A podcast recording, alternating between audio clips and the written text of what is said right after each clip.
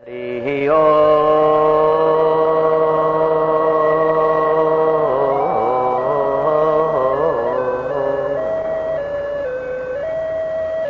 हरि ओ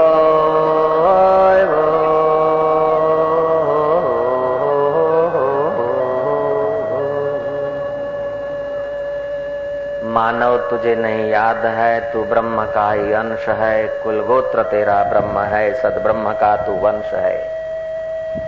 संसार तेरा घर नहीं, दो चार दिन रहना यहाँ। कर याद अपने राज्य की स्वराज निष्कंटक जहाँ। अपने स्वराज्य की याद कर, जब से धार्मिक लोगों ने अकुशलता को सिर पर सवार कर दिया बुद्धूपना को सिर पे सवाल कर दिया। तब से हिंदू धर्म की गरिमा दबती गई। आलसी, पलायनवाद और मूर्ख होकर ठगे जाना ये धर्म का चिन्ह नहीं है। भगवान कृष्ण कहते हैं, अनपेक्ष शुचिर दक्ष उदासीनो गत व्यथा तुच्छ विकारों की अपेक्षा नहीं।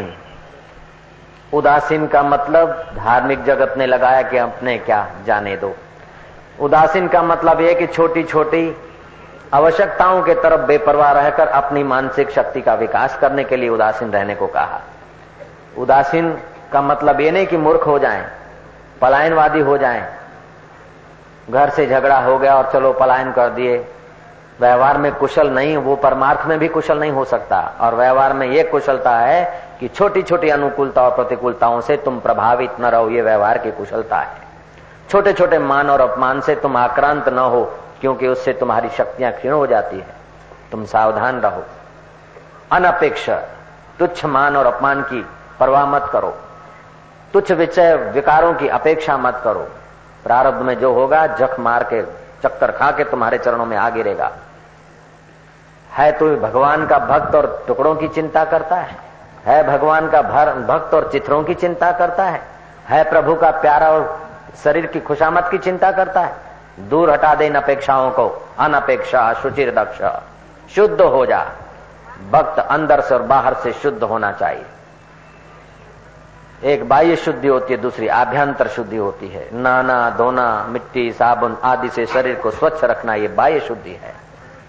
लेकिन मन से दिव्य विचार रखना, किसी का बुरा न चिंतन करना, किसी की कितसाइज का विचार न करना, किसी महाबहन के प्रति बुरी नज़र न करना, ये आंतरिक शुद्धि है। महापुरुषों ने हमें बताया, डेढ़ पुण्य होता और डेढ़ पाप होता है। डेढ़ पुण्य क्या है? कि बाहर का शिष्टाचार, सदाचार से रहना, शरीर को शुद्ध साफ़ सुथरा रखना अपने कुल मर्यादा के अनुसार चलना, ये आधा पुण्य है। लेकिन भगवान को अपना मानना और अपने को भगवान का मानकर उसको पाने का इरादा करना, ये पूरा पुण्य है।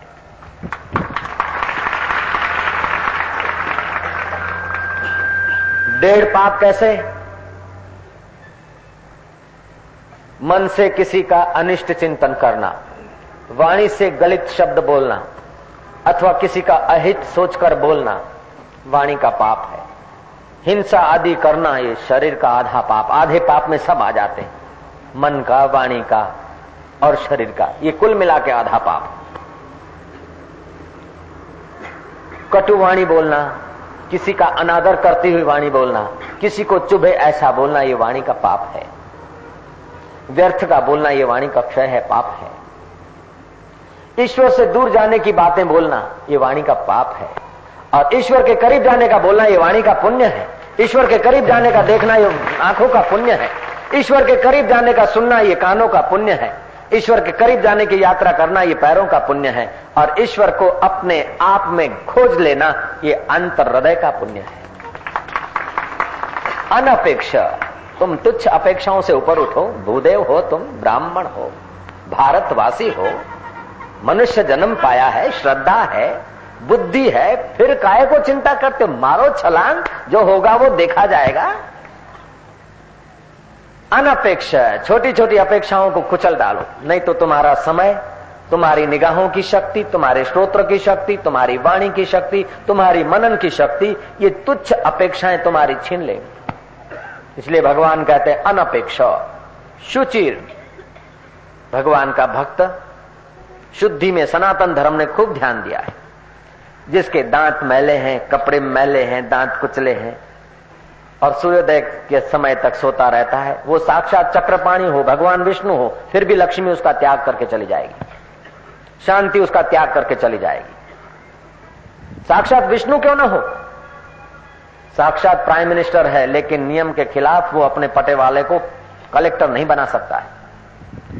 प्राइम मिनिस्टर खुश हो जाए, फिर भी अपने प्यारे से प्यारे पटावाला को वो कलेक्टर नहीं बना सकता और उसको भी कुछ नियम पालने पड़ते हैं। ऐसे ही भगवान को भी कुछ नियम स्वीकार करने पड़ते हैं तो तुमने स्वीकार किया तो अच्छी बात है। चलो, अपने तो भगत हैं। मुँह धोया, न धोया, कपड़े वैसे वैसे पहले टिल्ला तिबक किया न किया है अपने तो भगत है। भगत का मतलब बुद्धू, भगत का मतलब पलायनवादी, भगत का मतलब आलसी भगत का मतलब प्रमादी, भगत भगत का मतलब पराधीन नहीं हो सकता है। ऐसा अगर भगत का मतलब है तो हमें ऐसी भक्ति की कोई ज़रूरत नहीं है। कबीर जी ने कहा, भगत जगत को ठगत है, भगत को ठगे न कोई। एक बार जो भगत ठगे तो अखंड यज्ञ फल हो सियावर रामचंद्र की। भक्त का मतलब है जो अपने चैतन्य स्वरूप अंतर्यामी परमात्मा से विभक्त न हो। जितना नश्वर संसार में संसारी लोग भरोसा करते हैं, उससे अनंत गुना भरोसा जिसको अपने परमात्मा पे है, उसी का नाम भगत। विश्वासो फलदायक।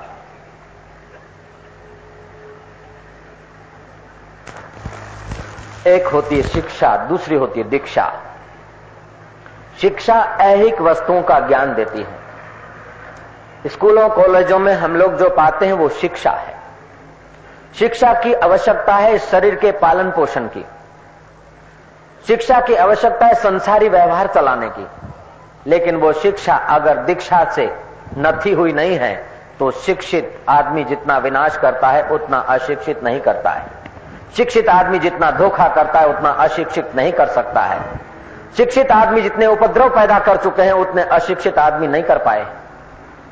शिक्षित आदमी सेवा करना चाहे तो अशिक्षित की अपेक्षा ज़्यादा कर सकता है। शिक्षित आदमी समाज संगठन करना चाहे तो अशिक्षित की अपेक्षा ज़्यादा कर सकता है। लेकिन शिक्षित आदमी के जीवन में अगर दीक्षा नहीं है तो शिक्षा के बल से वो अपने अहंकार का पोषण करेगा। शिक्षा के बल से दूसरों का शोषण करेगा। धर्म खतरे में देश खतरे में जाति खतरे में ऐसा करके अपना पद प्रतिष्ठा मज़बूत करेगा शिक्षित आदमी। अगर वो दीक्षित नहीं है तो उसकी शिक्षा का पूरा एम होगा व्यक्तित्व का श्रृंगार। उसकी शिक्षा का एम होगा भोगों का संग्रह। चाहे फिर झूठ बोलना पड़े, चाहे कपट करना पड़े, चाहे समाज में लड़ाई करना ना पड़े, चाहे धर्म विद्रोह करना पड़े चाहे नीति का द्रोह करना पड़े, चाहे विश्वम वर्ग से धोखा करना पड़े, लेकिन शिक्षित आदमी अगर दीक्षित नहीं है तो वो करेगा, देख लो रावण का जीवन और कंस का जीवन। शिक्षा तो है, लेकिन आत्मज्ञानी गुरुओं की दीक्षा नहीं। और देख लो राम जी का जीवन और श्री कृष्ण का जीवन, शिक्षा के पहले दीक्षा मिली है, बाद में शिक्षा शुरू हुई है, अपना भी कल्याण किया और विश्व का भी कल्याण किया। जनक के जीवन में शिक्षा और दीक्षा है, सुंदर राज्य किया है। और मैं बार बार विनंती करता हूँ कि अध्यात्मिक व्यक्ति, आध्यात्मिकता कोई दरिद्रता की निशानी नहीं है। आध्यात्मिक व्यक्ति होता है तो प्रकृति उसके अनुकूल हो जाती है। वो जमाना था सोने के बर्तनों में लोग खाते थे, क्या अनाध्यात्मिक थे क्या? जितना जितना आध्यात्मिक बल बढ़ता है, उतनी उतनी भौतिक वस्तुएँ तो खींचकर आ जाती है। लेकिन कोई बिल्कुल विरक्त प्रारब्ध का हो, सुखदेव जी जैसा तो उसे उन चीज़ों की परवाह नहीं रहती। आध्यात्मिक व्यक्ति वास्तव में अगर आध्यात्मिक व्यक्ति है तो वो लातमहा है अनपेक्ष है। जो अपेक्षाओं से भरे हैं, आध्यात्मिक व्यक्तियों का जामा पहर लिया है, अथवा जो पलायनवादी हैं, अपने तो क्या करे, मारा राम जाने। पियो चलम, लगाओ सुल्फा। ये नहीं। अनपेक्ष सुचिर दक्ष, अपेक्षा छोड़ो तुच्छ, और शुद्ध रहो। बाह्य शुद्धि, आभ्यंतर शुद्धि। तंबाकू आदि से अशुद्धि होती समर्थ रामदास ने कहा, एक बीड़ी पीने से, गुरु गोविंद सिंह का ये वचन है कि एक बीड़ी पीने से, एक माला जप करने से जो शरीर में सात्विकता पैदा होती है, वो नाश हो जाती है। विज्ञानियों का कहना है कि एक बीड़ी पीने से छह मिनट आयुष नाश होती है। भक्त के जीवन में ऐसे मादक द्रव्यों की आवश्यकता नहीं रहती है। अनपेक्ष होता है। और भक्त यह भी जानता है कि संसार का क्षणिक सुख और दुख, संसार का मान और अपमान, संसार का तुतु और मैं में इन चीज़ों की अपेक्षा रखने की कोई ज़रूरत नहीं है। ये तो सृष्टिकर्ता के आयोजन में है। जो तुम्हारे से काम करवाना होगा, जो यश तुम्हें दिलवाना होगा, वो देके ही रहेगा। जो धन तुमको मिलना होगा, मिलके रहेगा। अपेक्षा करके काय को अपनी इज़्ज़त खराब करना? सोचा मैं न कहीं जाऊँगा, यहीं बैठकर अब खाऊँगा। जिसको गरज होएगी आएगा, सृष्टिकर्ता खुद लाएगा। अगर तेरा प्रारब्ध है तो वो खुद आने को तैयार है। तू अमृत पुत्र है, तू परमात्मा की संतान है, और किस उलझन में उलझा है भैया फेंक ये मैले, कुचले, इच्छा वासना के कपड़ों को, ठोकर मार इन कंकड़ पत्थरों को? तू हीरे जवाहरत से खेलने के लिए आया है। फूटी कोड़ियों से ज़िंदगी गंवा रहा है। छोड़ इन तुच्छ चीज़ों की इच्छा को। इच्छा छोड़ते ही तेरे अंदर से संगीत गूंजने लगेगा। तेरे अंदर से वो रस छलकेगा। संसार का गुलाम समझता कि बाहर से सुख आता, लेकिन बाहर से कभी सुख नहीं आता, सुख हृदय से छलकता है। चाहे देख के, सुन के सुंग के कुछ भी लो, लेकिन सुख की अनुभूति यहाँ होती है। और अनजान लोग समझते हैं कि भगवान फलानी जगह पे है, फलानी जगह पे है, लेकिन जानकारों का अनुभव है कि ईश्वरो सर्वभूता नाम हृदय से अर्जुन तिष्ठती। ईश्वर तो सर्वत्र है। लेकिन उसको पाने की इच्छा रखने वाला दुर्लभ है और उसको दिखाने वाला महापुरुष का मिलना दुर्लभ है। ईश्वर दुर्लभ नहीं है। ईश्वर तो सुलभ है। तस्याम सुलभम पार्थ। मैं तो सुलभ हूँ, लेकिन मेरा साक्षात्कार कराने वाले। बहुनाम जन्म नाम अंते ज्ञानवानम माम प्रपद्यते। वासुदेव सर्वमिति स महात्मा सु दुर्लभ। ऐसा महात्मा दुर्लभ जो दुर्लभ महात्मा है, ऐसे महात्माओं के देश में तुम्हारा जन्म हुआ है। ऐसे भारत देश में तुम्हारा जन्म हुआ है। और कुल की परंपरा से तुम्हारे को श्रद्धा का श्रृंगार मिला है। और तुम्हारे कोई न कोई उस प्यारे को कर्म जच गए जो तुमको सत्संग मिला है। फिर भी तुम निराश क्यों होगे बैठे कब तक रहोगे? कमर कसो। केवल गलत विचारों को हटा दो सही प्रकट हो जाएगा। मिट्टी कंकड़ों को हटा दो पानी फूट निकलेगा। ऐसे ही अविद्या अस्मिता राग द्वेष को बढ़ाने वाले विचार करना अथवा उससे प्रेरित होकर प्रवृत्ति करना ये सारे, ये सारे विचार और सारी प्रवृत्ति हम लोगों की शक्ति क्षीण करती है।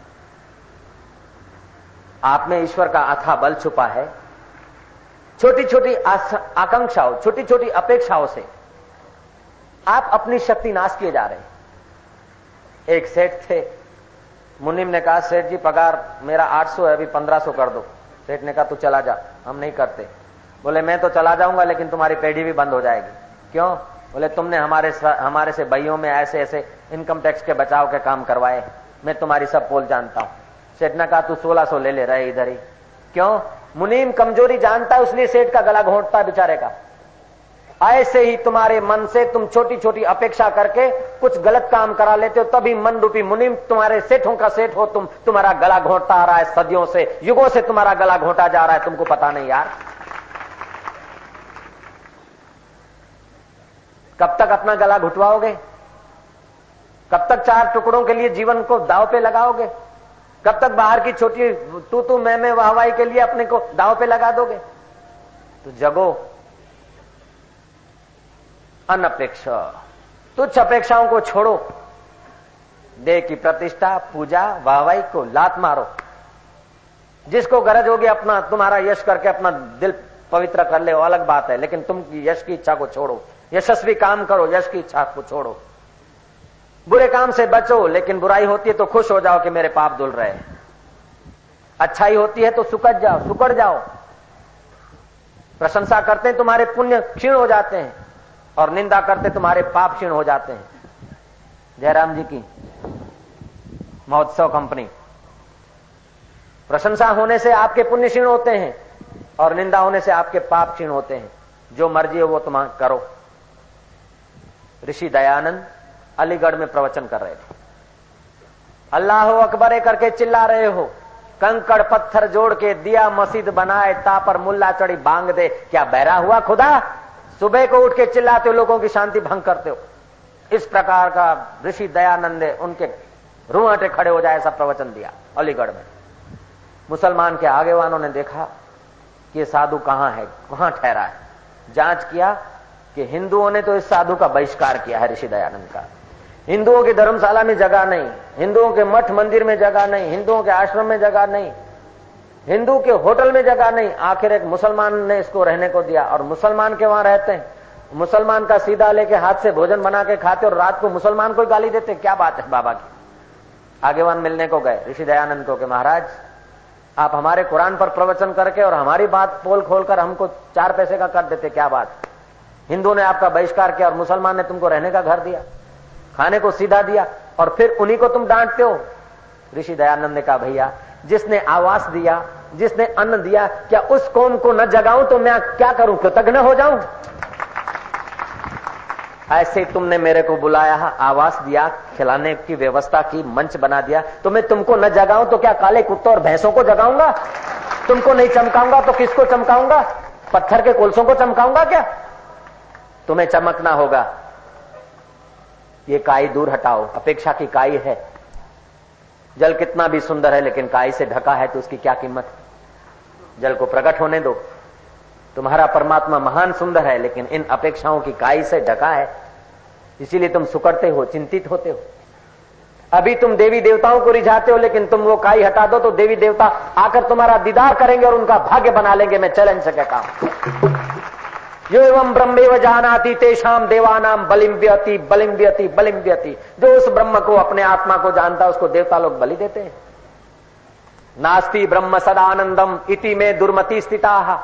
ब्रह्म सदा आनंद स्वरूप नहीं, ऐसी जो मेरी मति थी, वो दुर्मति थी। और दुर्मति इच्छाओं, आकांक्षाओं के कारण हुई। अर्थी दोषो न पश्यति। जहाँ स्वार्थ के हम गुलाम हो जाते ना तो गुण दोष दिखते हुए भी हम अंधे हो जाते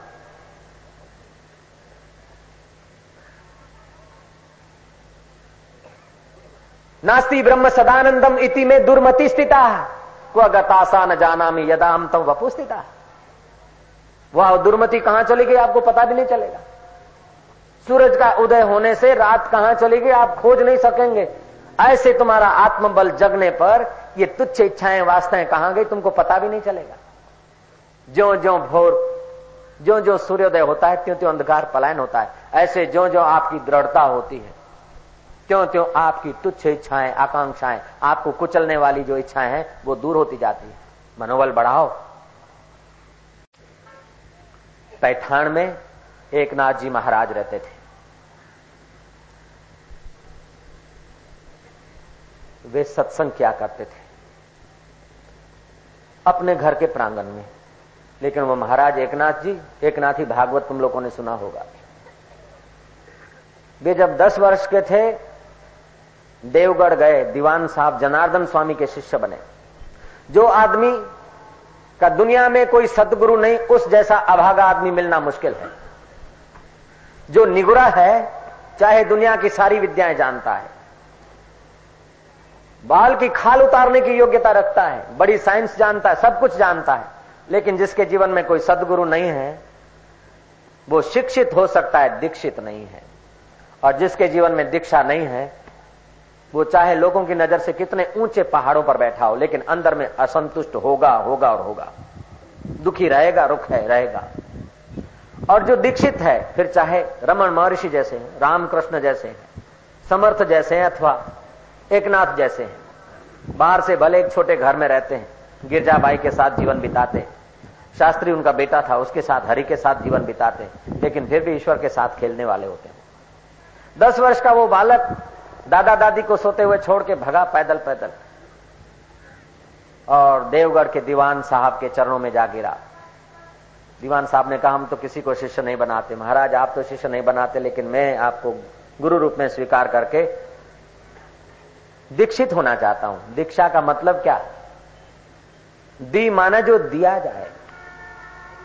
शाह माना जो पचाया जाए। सत्यम ज्ञानम अनंतम ब्रह्म का सामर्थ्य जो दे सकते हैं वो दी के जगह पर है और उसको जो पचा सकते हैं वो क्षा के जगह पर है। दोनों का मेल उसी का नाम है दीक्षा। गु का मतलब गुरु का मतलब क्या? गु माना अंधकार। जन्मों से हमारे स्वरूप पर अविद्या का अंधकार पड़ा है। गु माना अंधकार, रू माना प्रकाश। अविद्या के अंधकार को आत्मज्ञान के प्रकाश से जो हटा दे, उनका नाम गुरु है। कान फूंक के और कंठी बाँध के दक्षिणा छीन ले, उनका नाम गुरु नहीं, वो कुल गुरु हो सकते हैं, लेकिन सच्चा गुरु तो वो सकता है, हो सकता है कि वो तुम्हारी अविद्या मिटाकर तुम्हें अपनी महिमा में जगा दे। कबीर जी ने कहा, कबीरा, जोगी, जगत गुरु, तजे जगत की आस, जो जग की आशा करे तो जग गुरु और वो दास। अनपेक्षा। शिष्य को ऐसा चाहिए, गुरु को सब कुछ दे, कोई कोर कसोर न रखे, लेकिन गुरु को ऐसा चाहिए, शिष्य का कछु न ले। यह गुरुओं की महिमा है। जिसके जीवन में ऐसा गुरु आ गया उसका तो उद्धार हो गया, लेकिन उसकी मीठी निगाह जिस पर पड़े, वो भी निष्पाप हो जाएगा। जो सच्चे महापुरुष हैं, उनकी निगाह, उनका दर्शन, उनको छूकर हवाएँ भी अगर हमको स्पर्श कर देती है तो भी हम तसल्ली की कुछ घड़ियाँ जीते हैं। और जिनको ऐसा अनुभव हुआ है, वो बोलते हैं, गुरुदेव तुम तसल्ली न दो, तुम प्रवचन न करो, आश्वासन न दो, लेकिन केवल तुम्हारे दीदार से भी हमें बहुत लाभ होता है। तुम तसल्ली न दो, सिर्फ़ बैठे ही रहो, महफिल का रंग बदल जाएगा, गिरता हुआ दिल भी संभल जाएगा संभल जाएगा। अपेक्षाओं में, कामनाओं में, चिंता में, भय में, ग्लानी में, घृणा में, जो हमारा दिल गिर रहा है, ऐसे बोधवान, आत्मज्ञानी गुरु को देखते ही हमारा दिल संभलने लगता है। दीवान साहब को रिझाया दीवान साहब ने कहा, मैं तो राजा का नौकर हूँ। देवगढ़ के राजा साहब का मैं तो दीवान हूँ। तू किसी साधु सन्यासी का हो जा, चेला। बोले, महाराज साधनते परम कार्य मिति साधु। जिसने परम कार्य साध लिया, वही तो साधु है। और आपने परम कार्य साध लिया, देव, मुझे दया करो। गुरुदेव, दया कर दो मुझ पर। मुझे अपनी शरण में रहने दो। मुझे ज्ञान के सागर से स्वामी, अब निर्मल गागर भरने दो। द्वार तुम्हारे जो भी आया, पार हुआ, सो एक ही पल में इस दर पे हम भी आए हैं। इस दर पे गुजारा करने दो। वर्षों तक एक नाथ जी दीवान साहब की सेवा में रहे। गुरु की लीला कहो, योग बल कहो, प्रकृति की लीला कहो, ईश्वर का संकेत कहो। दीवान साहब हर रोज सुबह ध्यान मग्न हो जाते थे। और एक नाथ सेवा ढूंढ लेते थे कि गुरु महाराज का ध्यान कोई भंग न करे, चौकीदार बन जाते थे। गुरु महाराज स्नान करते थे, तब वो रामा बन जाते थे, पानी धर देते थे। गुरु महाराज का बेटा स्कूल जाता तो वो सेवक बन जाते थे। सेवा ढूंढ लेते थे। जिन सेवा तिन पाया मान। सेवक को तो सेवा में जो आनंद आता है, वो सेवा की प्रशंसा में आनंद नहीं आता। और सेवा की प्रशंसा में आनंद आता है, वो सच्चा सेवक भी नहीं हो सकता है। जय राम जी की। इसलिए आप जगो, अपनी महिमा में जगो। तुम छुपते रहो और लोग तुम्हें चमकाते रहे। ऐसी कोशिश। तुम जितने छुपोगे, उतनी तुम्हारी योग्यता बढ़ेगी। और तुम जितना अपने कर्मों का प्रदर्शन करोगे, उतनी तुम्हारी लोगों के हृदय से योग्यता नाश हो जाएगी। बाहर से यूँ कर देंगे, अंदर से बोलेंगे, ये तो ऐसे ही कर दिया है। और यही कारण है कि बाहर से ताली बजाने वाले लोग बजा लेते हैं और बाद में कोई आदमी भाषण करने वाला जाता है, ठीक है यार तो ऐसे लेकिन महात्माओं के लिए तो महात्मा चला भी जाता, फिर भी उसके चित्र की पूजा करते हैं, नमस्कार करते हैं। क्यों? कि ये रहस्य है। हम हमारे मित्रों को ऐसा करना नहीं चाहते। हमारे मित्रों को हम तेजस्वी बनाना चाहते दिखावे का यश नहीं देना चाहते हैं। वास्तविक में उनका यश हम चाहते हैं। नारायण नारायण नारायण नारायण। महाराज, देवगढ़ पर शत्रु पड़ोसी ने घेरा डाल दिया। राजा की चिट्ठी परवाना लेकर नौकर घोड़े सवार भागता भागता आया।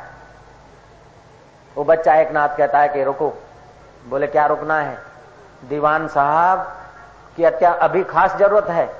शत्रु ने घेरा है तोपों के आवाज़ आ रहे हैं।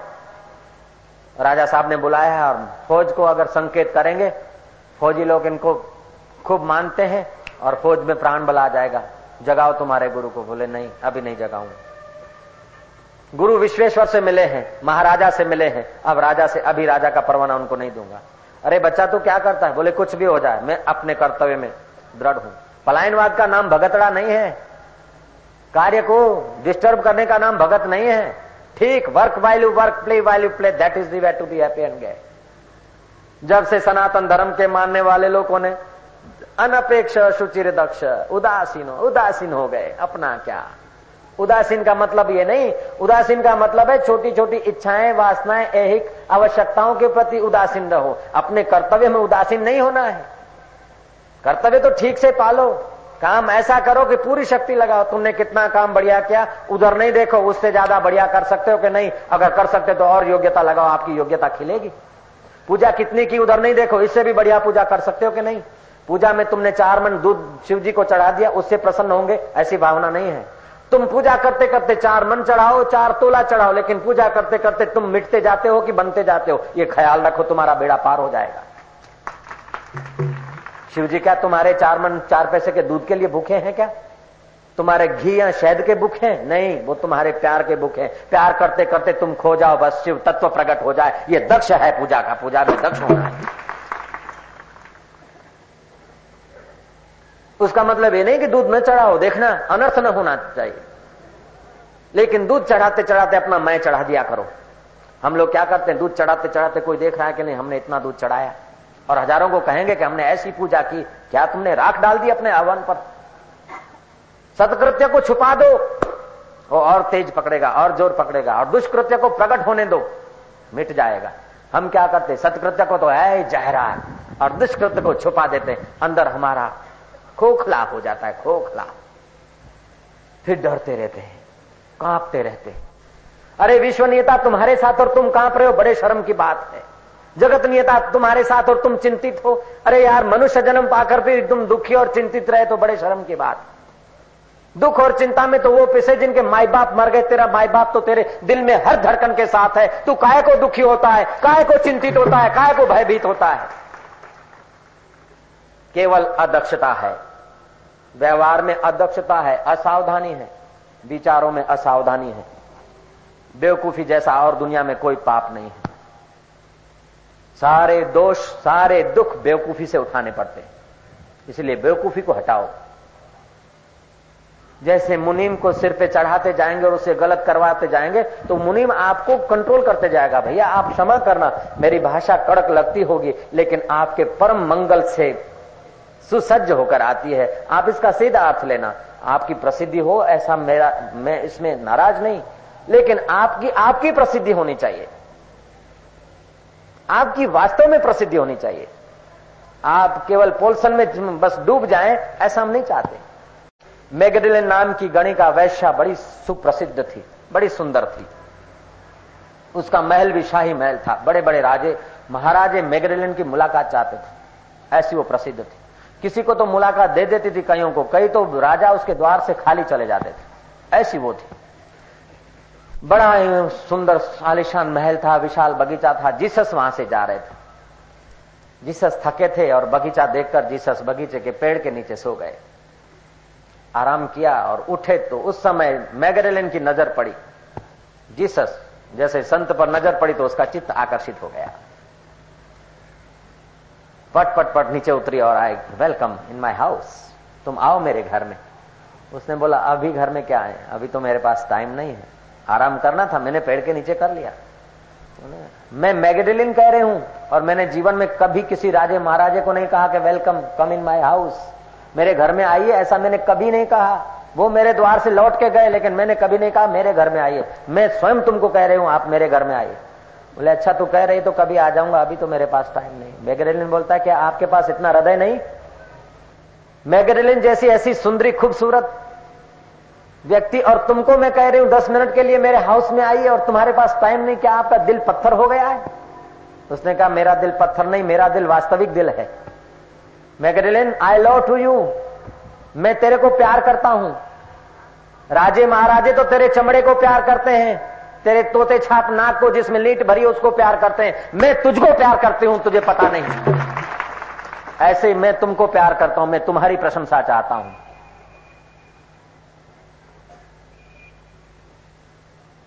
मैं तुम्हें चमकता हुआ चाहता हूँ। तुम्हारी मन की लीलाओं को चमकाना नहीं चाहता। तुम्हारे मन के दोखों को चमकाना नहीं चाहता। लेकिन तुम्हें प्रकट करना चाहता हूँ। मानो न माने खुशी आपकी, हम तो मुसाफिर हैं, परसों को अपने गाँव जाएँगे। मर्ज़ी तुम्हारी। अनपेक्ष सुचिर दक्ष शुद्ध रहो, स्वच्छ रहो। जितना दोष को दबाएँगे, उतना दोष का प्रभाव आ जाएगा। जितना लालच को पोषेंगे, उतना लालच का प्रभाव आ जाएगा। और अंदर अंतर्यामी परमात्मा बैठा है। वो कहता है कि ये ठीक है, ये अठीक है, ये अशुद्ध है, ये शुद्ध है, वो कह रहा है। लेकिन हमारी अपेक्षाओं का इतना तूफ़ान है कि उसका आवाज़ हम सुनने को नहीं रहते। घड़ी का कट कट कट कट कांटा घूम रहा है।